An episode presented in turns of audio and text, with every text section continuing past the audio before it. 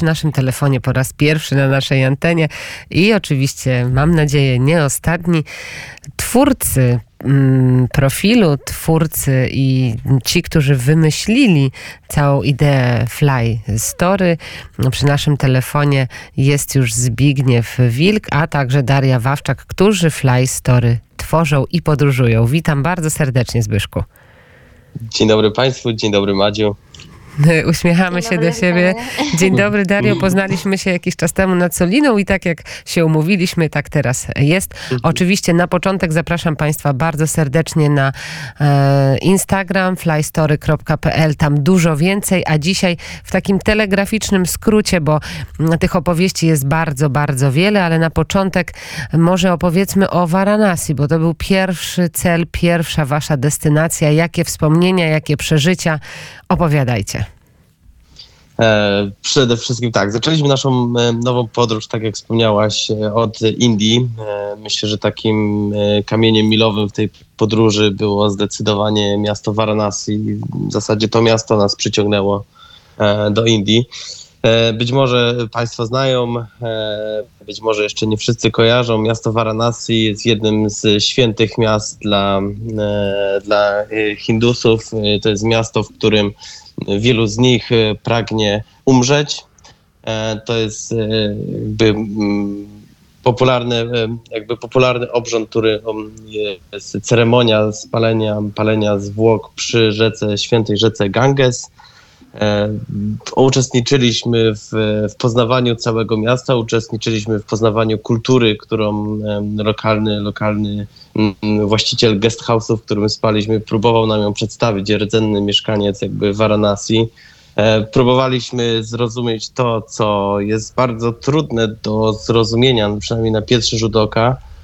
E, Samo Varanasi, niezwykle zatłoczony, niezwykły chaos, ilość osób, która tam się przewijała, ilość turystów, no po prostu myślę, że mm, pierwszy taki feeling z tej podróży to jest to bardzo trudna destynacja i myślę, że byłoby nam bardzo ciężko jakby się zaadaptować do tych sytuacji, gdyby to była jedna z naszych pierwszych podróży typowo backpackerskich.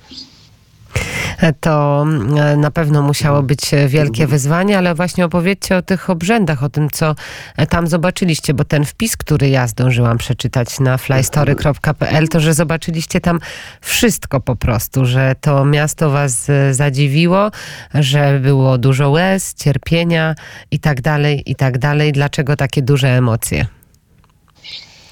O, przede wszystkim jakby, jakby Hindusi wierzą w to, że spalenie zwłok w świętym mieście, e, w świętym mieście Varanasi pozwala im wyjść z kręgu wiecznego życia, tak? Pozwala im się zbliżyć bliżej Boga.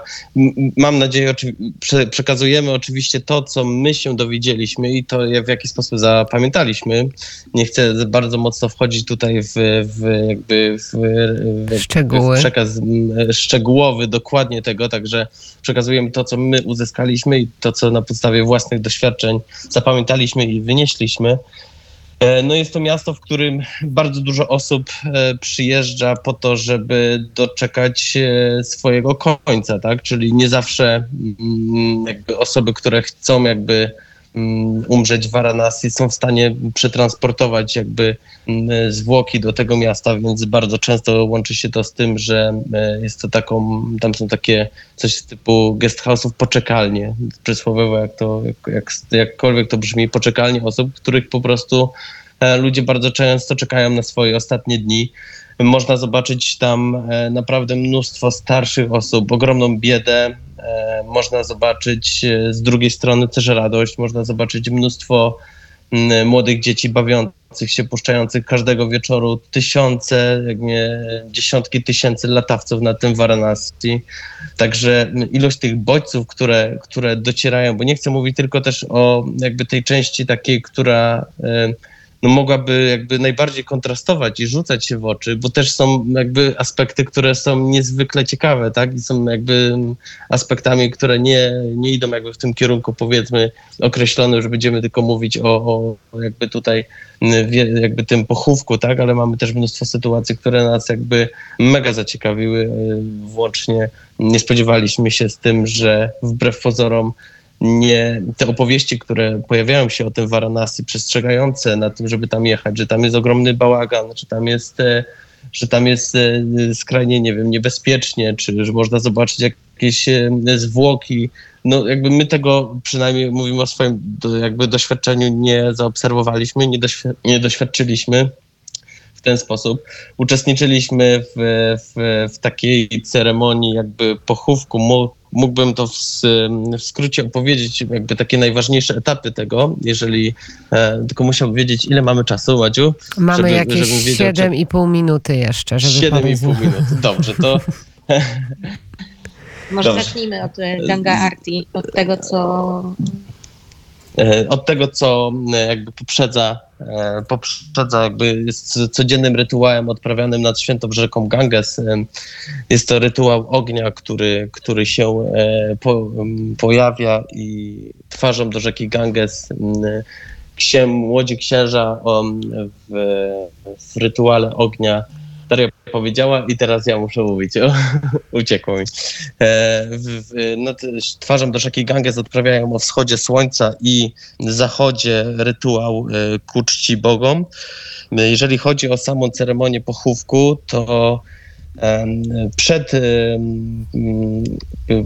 przed przy, przy, przy transportowaniu zwłok do miasta Varanasi rodzina, w tym najstarszy syn, który zaangażowany bezpośrednio w cały pochówek, to on jakby odpowiada za jakby całe, całe jakby przygotowanie tego pochówku, musi nabyć drewno.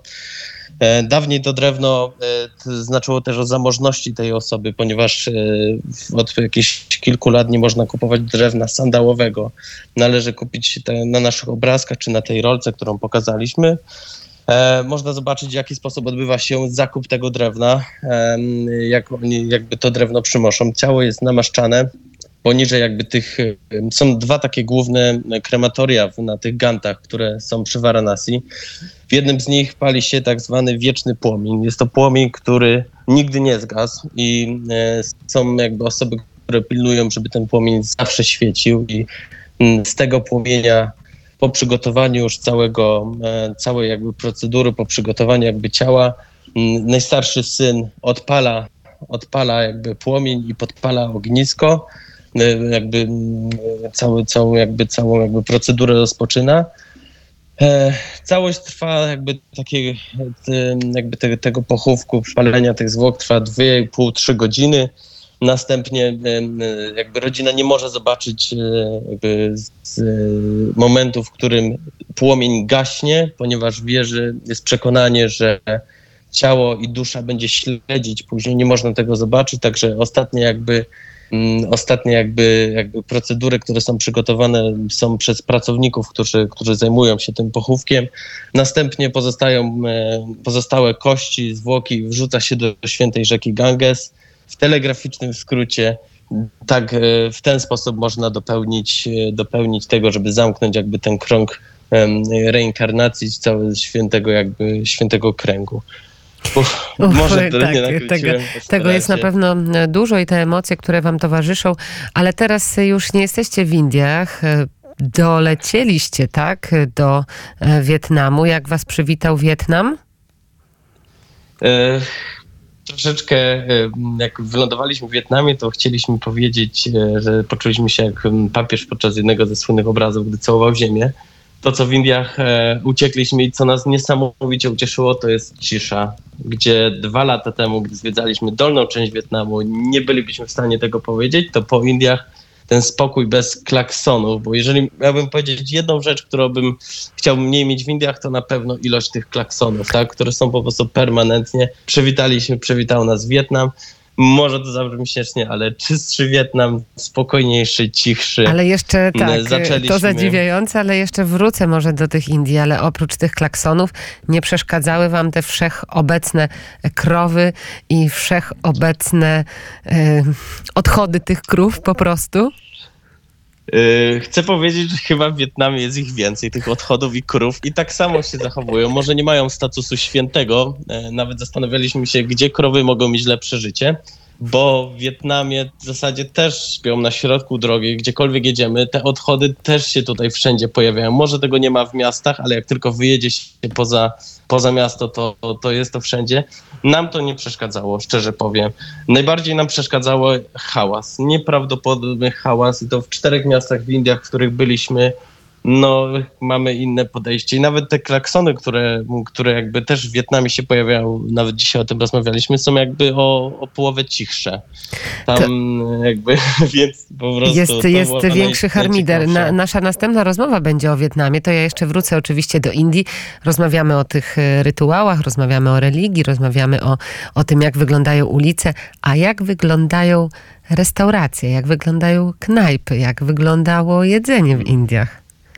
Tak, wróciliśmy do tematu, do którego chyba w 60 co najmniej procentach podróżujemy, czyli gastronomia. I przyznam się szczerze, że kuchnia indyjska była mi kuchnią obcą, bo każda próba, którą podjąłem, nie było ich dużo, ale które podejmowaliśmy w Polsce, no jakoś nie spowodowała, że nie wiem, permanentnie myśleliśmy o tej kuchni, żeby nie wiem, raz w tygodniu odwiedzić taką knajpę. Natomiast to się całkowicie zmieniło w Indiach ilość smaków, które poznaliśmy, e, ta, ten paraliż przed tą ostrością. Każdy nas przestrzegał. Nawet pan, pan na przysiadce w, w Emiratach powiedział, nie rozumiem ludzi, którzy jadą do Indii, tam jest wszystko tak niesamowicie ostre. A my tak myślimy, kurczę, no, czy to będzie bardziej ostre niż Tajlandia, czy, czy Azja, którą znamy? I okazało się, że wcale nie. Jedzenie jest przepyszne, niezwykły aromat. Na tyle, na tyle, ile jakby my przebywaliśmy, nie mieliśmy ani razu jakby momentu, w którym chcieliśmy zamówić coś innego niż, e, niż jakieś typowe danie w kuchni indyjskiej. I cenowo to jest też bardzo, bardzo miłe. No właśnie, jak te miłe ceny, jak te ceny, jak te ceny, za ile można zjeść taki obiad dla dwójki dorosłych osób? Tak, przeciętnie e, jadaliśmy w restauracjach. e, To są takie restauracje bardzo lokalne. Nie chcę nazywać tego street foodem, bo no, nie jedliśmy typowo na ulicy, natomiast myślę, że z perspektywy kogoś, kto by pojechał, to by nazwał to street foodem, to co my nazywamy restauracją. Także za dobry obiad, em, czy to wegański, czy, czy z jakimiś daniami mięsnymi, za dwie osoby wychodziło nam między chyba 35 a 40 zł z jakimś napojem. Także i to tak na, naprawdę e, na full, full. I teraz- W zasadzie Tak, i teraz dwa słowa. mm, Jakie są wasze najbliższe cele, jeżeli chodzi o Wietnam? I musimy kończyć. Dobra. Wietnam przemierzamy motocyklem. Jesteśmy na początku naszej e, wyprawy na słynnej pętli Hadzang. E, także stąd będziemy, e, będziemy, będziemy ruszać. Już zaliczyliśmy dwa miasta. Zostało nam jeszcze około 16 dni na motocyklu.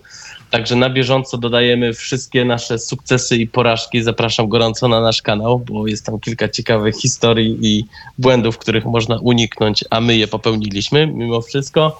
No i będziemy się przemieszczać. Praktycznie w każdym miejscu jesteśmy jeden czy dwa dni i ruszamy dalej. Mieliśmy plan, zrezygnowaliśmy z tego planu, dlatego że pozwala nam to na większą swobodę i myślę, że taką radę, którą na szybko mógłbym komuś dać, to nie kierować się tymi popularnymi trasami, żeby cokolwiek bukować.